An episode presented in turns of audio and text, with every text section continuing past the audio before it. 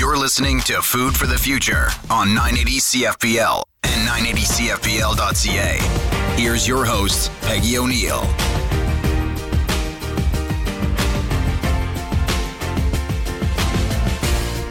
I'm Peggy O'Neill, home economist and host of Food for the Future. Today's show is part of the monthly series Food for Thought, in which we unpack some of the big ideas about food and food systems in order to raise the conversation level and stimulate lively discussions to find the way forward together. Today, we'll discuss the art of gardening and family growing with Isabel Trask, visual and performing artist and family gardener. Welcome, Isabel. Thank you, Peggy. It's great to be here. It's a pleasure to have you here today. Isabel, you're a visual and performing artist. How long have you been doing this and where do you find your inspiration to create? I've kind of been an artist for as long as I can remember. I've uh, always had an affinity for imagery and stories from a young age, but I also grew up uh, in a household of performing and visual artists. So I kind of grew to love that side of artistic community. And with that exposure, I really created a, a deep passion for singing, vocal and chamber music, fine arts, and basically all applications of the arts in our communities. Um, and since then, I'm a creative producer exploring kind of multifaceted artistic approaches to important social initiatives and uh, various other dialogues. My inspiration just comes from people I meet and my surrounding environment. And I've definitely found just incredible meaning uh, in the arts through community and uh, outreach. So a lot of my inspiration comes from working with others and using my experiences as kind of a guiding light. Wonderful. So it's in your DNA, as they say. You've been an artist your whole life and you almost defy a genre. You paint, you perform, um, you really find a lot of inspirations in day to day living. And certainly that's uh, got to be a real colorful life, so to speak, and gardening is part of that. So spring's almost here. It's a, a, new season, and a new season is like a blank page or a blank canvas. So, how do you approach gardening as you approach art? It's such an interesting question, Peggy. I love it. I would say uh, a new season's garden is like a blank page because it's full of opportunity. And as many artists know, a blank page can be incredibly intimidating. Um, but once you can let loose and sink into the work, what's truly in front of you is an opportunity to make something beautiful and meaningful. So it's really a call to action for an exciting new adventure that really can lead you anywhere. So if we think about like an empty lawn, um, that needs tending to and we think about making something of that space once a step is made like a brushstroke on a blank page the process will uncover something possibly better than we even imagined uh, it's really interesting. What a poetic um, description of our gardens. You know, many of us look out in the backyard and we see just the dirt or what have you. But to a gardener, there's this excitement, there's these possibilities. It's what life might bring this season. And you had said there's things that aren't predictable. So the elements, how how rainy will it be? How sunny will it be? Um, will there be a lot of wind? Some plants don't like that, and uh, also critters uh, like exactly as well. So you never really know if Peter Rabbit or uh, some other little critter is going to show up and enjoy whatever it is, the tomatoes or the strawberries, before you get to them. so there is a whole story with a garden, and it's interesting to look at it that way because I think then gardeners definitely there's a lot of science in gardening and making sure the pH levels of the um, soil or what plants like. And there's definitely a lot of um, mathematics in the planning. Everything you want to plant, will it fit in the rows and the space that you have? But certainly to remember that there is an artistry to it. So, on that note, Isabel, planting is like a composition. We've talked about that. And as an artist, I'm wondering if you have any trade secrets about composing a masterpiece that might be able to be helpful for our listeners as we plan our gardens for the next season this month. Yeah, absolutely. So I would say when it comes to composing any piece of art, uh, the first thing you need to think about um, is your intention for the piece. And the same is true for a garden. So is it just a purely aesthetic garden or is it a vegetable garden? And once we have that answer, we can then kind of consider some of those principles and elements of design that can contribute to a successful composition. So, relative to a garden, whether its intended function is for vegetables or aesthetics, uh, you should always consider the space you have to work with. The key to a good composition is using that space effectively by, you know, considering things like balance. That could mean having enough variety, but also co- cohesion in your space. And in a vegetable garden, this might look like planting your vegetables strategically in a pattern. Um, for a flower garden, this might might be just discerning your unity of colors, where to add contrast and variety and different plant types, uh, and also considering proportions for the space and just general harmony for the garden. So if this garden, for instance, is mounted in part of a waterfall with a you know rock bed and small surrounding pond, you may want to consider your compositional variety and balance you know the ratios of trees and shrubs uh, to uh, perennials or annuals as they all have varying size and lifespans you know while unity and contrast and various other principles of design can make for a successful composition i would also say it's really important to still just have spontaneity and create intuitively. So a great composition in my opinion is also one that's organically formed. Okay so really great advice. So best laid plans but be intuitive see what the soil is telling you see what the um, elements are telling you and when you mentioned being intuitive um, that means giving yourself permission to be creative what you thought you might grow or what you thought maybe would be the best thing when you uh, get out there and get working on it. Or maybe you discover something brand new. You've got all your seeds lined out. You think this is the way it's going to go. And you see a new variety of bean or a different type of tomato or some type of uh, potato that you want to try. And so make space for that organic creativity. That's such incredible advice. And it really does help remind us what you said at the beginning of the show, which is the growing process has its own story. it, it is its own poetics. And uh, there's hopes that plants will grow and there's threats to their survival. So we really do see a story uh, unfolding in our gardens. And we hope that it's all leading to a happy ending, meaning a wonderful harvest. And how can home gardeners weather some of the storms that come up in the story of their gardens? Well, it's important to understand you know basic concepts and principles of gardening uh, and how that applies to your specific space and the type of garden you're making I additionally think it's a lot about your mindset and attitude. At the end of the day, you should always just be happy with what you've made because no matter what, you're still making something. It's all about the process and the experience of doing. So for me, just the act of creating usually outweighs the end result. You know, if I'm disappointed or didn't really, you know, reach my expectations, it's just having fun along the way and kind of appreciating that you're in that process. I think that's helpful advice for for new and seasoned gardeners. New growers will have um, some successes with certain things, but maybe not everything. And as you had said, reminding yourself the joy of creating, the joy of being part of nature and watching life and knowing you're contributing to it is really important. And I know some experienced gardeners, they expect everything to work out because they're experienced and this should not have happened in their garden that something didn't quite make it the way they had thought, or um, you know, a, a vegetable looks delicious but somehow it's it's it's got either no taste or the taste mm-hmm. is not what they had expected. It's bitter or didn't quite turn out the variety. Something changed maybe in the soil or uh, some some element. And so the the joy of creating and having the garden for that purpose when certainly we want things to work out and most often they do but there are times that it doesn't. And still to remember that joy in creating is really so so important. And i think that that's something i'm definitely going to remember. I'm going to try some new seeds this year in the space that i have available to me and i'm going to remain optimistic you know and i i think that a little bit of optimism and love somehow helps things work out a little more often than frustration and uh, and disappointment. And what are some other ways, Isabel, that home gardening is like art? It's an artistic process you've talked about. Can you expand on that? Yeah, absolutely. So it's actually very interesting, kind of the common traits of both gardening and art, because I mean, we can consider gardening an art practice in its own, even landscaping, right? If you think about visual arts or even performing arts, any kind of artistic di- discipline uh, for specific types of projects usually takes a lot of research, planning, practice, and intention. So if we think of, you know, typically a large scale conceptual drawing, it'll have layers of context and conceptual development.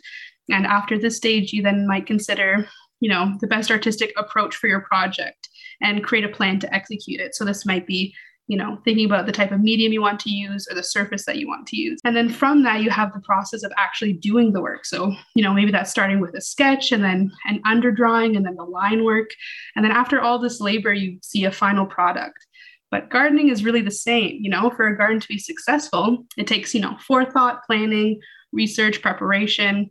Execution, and especially consistency. So your planning might consist of understanding how you can work with your space strategically, you know, researching which plants should be positioned where in your garden, you know, based on sunlight or shade preparation, could be preparing the land. So like a painting, we prep and prime a canvas. And this is really similar because, you know, how do we prime a garden?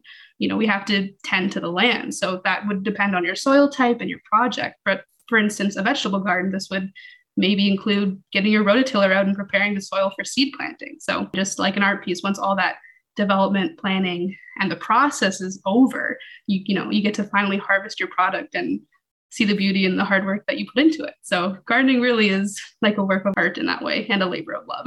uh, a work of art and a labor of love. And, and you mentioned intention a couple of times. If we have a, not just a concept of what we want the garden to be, but we have this intention that you're going to solve whatever problems come up. If it's a drier season, if it looks like a plant starting to not do well, doing the research on it and doing the intention to have this creative process. And that will carry us through to have a, a higher and better outcome at harvest. And also, once you harvest it, what to do with it, because it's sometimes a bumper crop and sometimes that's the problem and zucchini is famous for this i think we've all had neighbors that are who wants zucchinis? We're going to have zucchini loaf and zucchinis and zucchini everything. Yes. And, and, you know, and they seem to do, and tomatoes, which is wonderful because those are things that people love. So that intention in the creative process and helping you coordinate and overcome problems is so, so important. And thank you for reminding us that, Isabel. After the break, we'll hear more from Isabel Trask, visual and performing artist about family gardening. This is Food for the Future, and I'm your host, Peggy O'Neill, home economist. Welcome back to Food for the Future on 980 CFPL and 980CFPL.ca. Here's your host, Peggy O'Neill.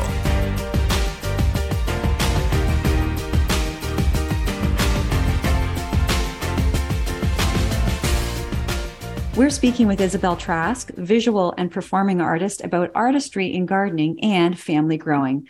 Isabel, before the break, we talked a lot about how gardens have their own story and how it's a work of art. But let's turn now to some of the characters in the garden. I'm wondering how long your family has had a garden and what kind of things do you plant?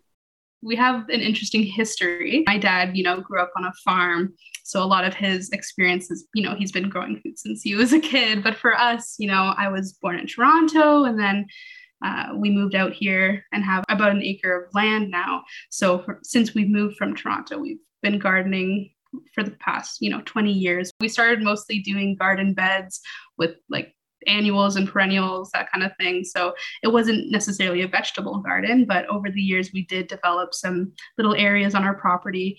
And the last five years we've focused. We're speaking with Isabel Trask, visual uh, and performing artist, about artistry and gardening Again, and family work, growing. But Isabel, so before the break, we talked a lot about how what gardens have their own story and how mostly vegetables. But what kind of vegetables grow well in the characters in the garden? I'm wondering how long your family has had a garden and what kind of things do you plant? Say. We have um, an interesting cucumbers history. for sure. My dad, you know, like you had mentioned, all so the a lot of his experience just constant you know, zucchinis. he was a kid. But um, for us, you know, I was born in Toronto. Uh, every then, year, classic uh, would be you know cherry tomatoes. We have about an acre of land now. Tomatoes. They're just since we moved from good. I'm not someone who loves tomatoes for the uh, past, but those twenty years, we started mostly doing garden beds. If I had with like we grow some annuals and perennials, that kind of thing. So it wasn't necessarily a vegetable garden, but over the years we did did develop some little um, areas on our carrots, property, those kind of things. The last five years, we've additionally on the side of our house, we already have raspberry uh, bushes. Which has grown quite a big bush. So it's, again, it's a lot of work. That sounds delicious and something that would kind of come to um, what kinds of fruition for harvest sort of throughout Mostly vegetables, but what kind of vegetables grow well something fresh, whether it's herbs or vegetables uh, or fruits all throughout the season. Sounds fantastic.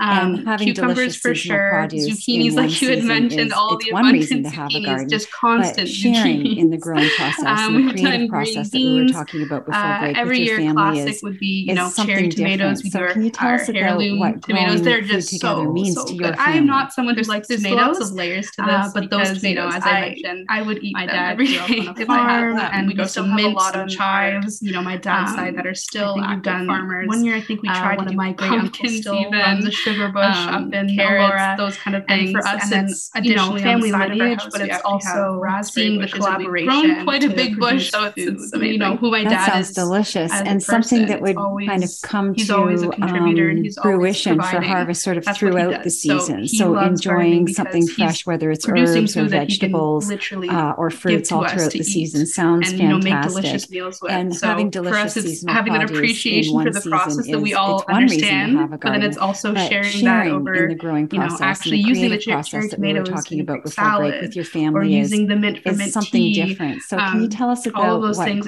Sharing the food, food and celebrating to your family. Food. There's, there's and, lots and honoring your family's history. Because, you said your know, dad's from a farmer. His brothers are still farming. You know that saying where you can take a person off the farm, but you can't take the farm out of the person. And your uh, dad's a living testament to that. Have there been any mishaps in your family that you've had to overcome in your garden?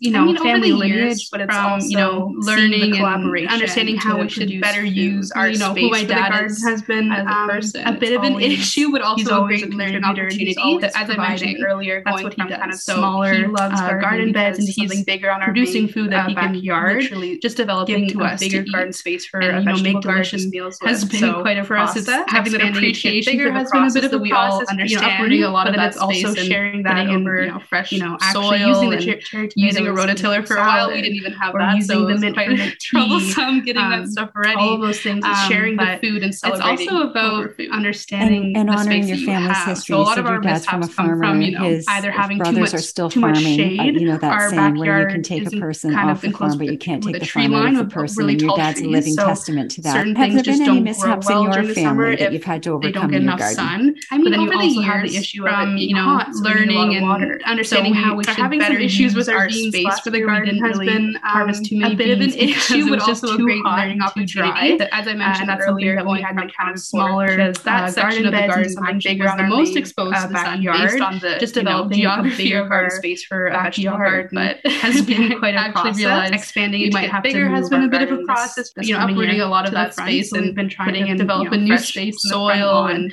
using a rototiller for a while. We didn't even have that, so it was quite troublesome getting that stuff ready. It's good to know because um, sometimes we learn as also from understanding the disappointments as we do from the successes. From, you know, either having um, thank goodness as we much said shade. already in the show for the our farmers who saved the day who are, are growing lots of beans if our beans don't quite make it really in our backyard. So, and as you had said before the break well about being open to the creative process, if, the, if the beans you're growing don't like that space, it's too sunny or too dry, what have you, try something else. And that's why it is such a creative endeavor being a home grower and a home gardener, particularly when you're doing it as a family. I'd love to know what some of your happiest memories in the garden with your family are as well. Based on the, you know, geography of our um, backyard. Just but we I actually realized kind of we might have to move our garden this, this coming year to the front. So we've so been I trying to develop a new space in the front lawn instead of the back, just based on that limitation due to the tree line. Tiny little Thanks for sharing that. It's it's good to know because sometimes we learn as much from the um, disappointments as we do from the successes. And um, thank goodness, as we've said already in the show, for the farmers who saved the day, who are growing lots of beans if our beans don't quite make it in our wonderful we take a humanities approach before the break so about being open to the creative creativity. If, and I'm wondering how planning a garden with your family relates too sunny or too dry, what have you. Try something else, and that's why it is such a creative endeavor. Being a home grower and a home gardener, particularly when you're doing it as a family, I'd love to know what some of your happiest memories in the garden with your family are. You know, you get to play with various plant types, colors, size, characteristics, and style of plants. You get to, you know, work your designing muscle a little bit if that's what you're into. So you get to pretty much reinvent a space to have it be a reflection of yourself, which is extremely interesting. Tiny little in terms of history, I just like knowing, you know, every time you're doing this with your family, you are making claim them before. So you get to build um, memories that last, try to find them and eat them, and then recognizing the history and that's my favorite time of year. We come from, or you know, my dad growing Absolutely up on a farm wonderful. and we take really a humanities through, approach on this um, show. So philosophy, stories and his history, shared experiences, but also our participation in a gardening with your family relates to these gardening ways is, of understanding. As I mentioned, a labor of Absolutely. love and really difficult, so but it's so creativity, worth it. Really, so I think the history is element is both just building memories, but also and as remembering our ancestry and where we come from. Everything that's produced comes from a farmer, comes from various plant producing that for you. So understanding a little bit more, appreciating more what comes to, into it you know work your design really muscle important a little bit philosophy yeah just consider that uh, you get you know pretty through much the experience of gardening a space to we do have it you know gain that new reflection yourself, appreciation which is extremely for the beauty of nature in in, itself history and how I just like astonishing Mother you Earth know, is. You every know, time you're recognize your family you are just the history. the way something you get looks and how it's memories and how that's just so fascinating. how it can recognizing be naturally that and the way. family And lineage you know, that we come a from much more, you know, my dad respect for the farm land and and really learning through, contributes to that um, his you know stories flourishing and natural his and shared experiences, Wow, but and- also and our you've just summed participation in so gardening. nicely, Isabel. I- how uh, we started gardening with is, sort of the as I mentioned, a labor of dimensions love of and really gardens and how difficult. everyone but has a it's story, so and you've worth just it. described the characters. So I think the history the element is both building memories, but also that really remembering our ancestry and where we come create from. something Everything that's produced comes from our a farmer, comes from somebody if you producing that final for you. thoughts So like to share with understanding a little bit more and the appreciating artistry more family what comes into You're it willing to make something really important. explore what that yeah, means just and with the people that, that you love. you know, That's through the really experience of gardening, and you should try to spend as much do, time as you know, can gain that new appreciation We all have limited time for here. the Thank beauty of so nature much, in itself And and how I'm astonishing Mother Earth is. You know, we might conversation I had recognize recently with just the Emily the way something looks and how it's unique and how that's Company, just so and fascinating. we were talking how it can about be made revising naturally the spirit and intent and you know of we gain a much deeper all that it respect for the land that and we everything that today with contributes to everything that, uh, going on you know flourishing world natural and, uh, environment. we could replace and, it with and you've just summed it up on. so nicely, So Isabel. I- thank you for we our started happy sort of conversation the creative today, Isabel, dimensions of grow gardens on. and how Thank you so much. Peggy. Today on Food for described the Future, we've been speaking with and Isabel Trask, visual and and performing artist and family that really gardener. all Each week we together leave you with something to create talk about and something to do. our earth. Something And to I'm talk wondering about. if you How have any you final use the thoughts that you'd principles like of to art share with in our your listeners garden? about Something the artistry of discuss family with your gardening. family or If you're willing to make something and explore what that means and with the people that you on the love, show, we that's return to really the series valuable, Waste you Not. should We'll try be to spend as speaking much with time as you Second can Harvest doing that about food because rescue we all have limited time thousands here. of charities Thank you so much, nonprofit Isabel. organizations And across I'm Canada. reminded I'm your host, Peggy a O'Neill, conversation I had and you've been recently with the weekly show, Emily Food for Trigano the from the Halifax Seed Company, and we were talking about revising the spirit and intent of the saying "rock on" and all that it meant. You know that we today, with everything uh, going on in the world, and uh, we could replace it with "grow on." So, thank you for our happy conversation today, Isabel, and grow on. Thank you so much, Peggy. Today on Food for the Future, we've been speaking with Isabel Trask, visual and performing artist and family gardener. Each week, we leave you with something to talk about and something to do. Something to talk about how could you use the principles of art in your garden? Something to do discuss with your family or friends how you could plant something and help life grow. Next week on the show, we return to the series Waste Not. We'll be speaking with Second Harvest about food rescue to help thousands of charities and nonprofit organizations across Canada. I'm your host, Peggy O'Neill, home economist, and you've been listening to the weekly show, Food for the Future. Thank you to our platinum level sponsors, Burnbrae Farms, Eggs for Life, and the Middlesex London Food Policy Council. Food for the Future with Peggy O'Neill airs every Saturday at 8:30 on 980 CFPL and 980CFPL.ca.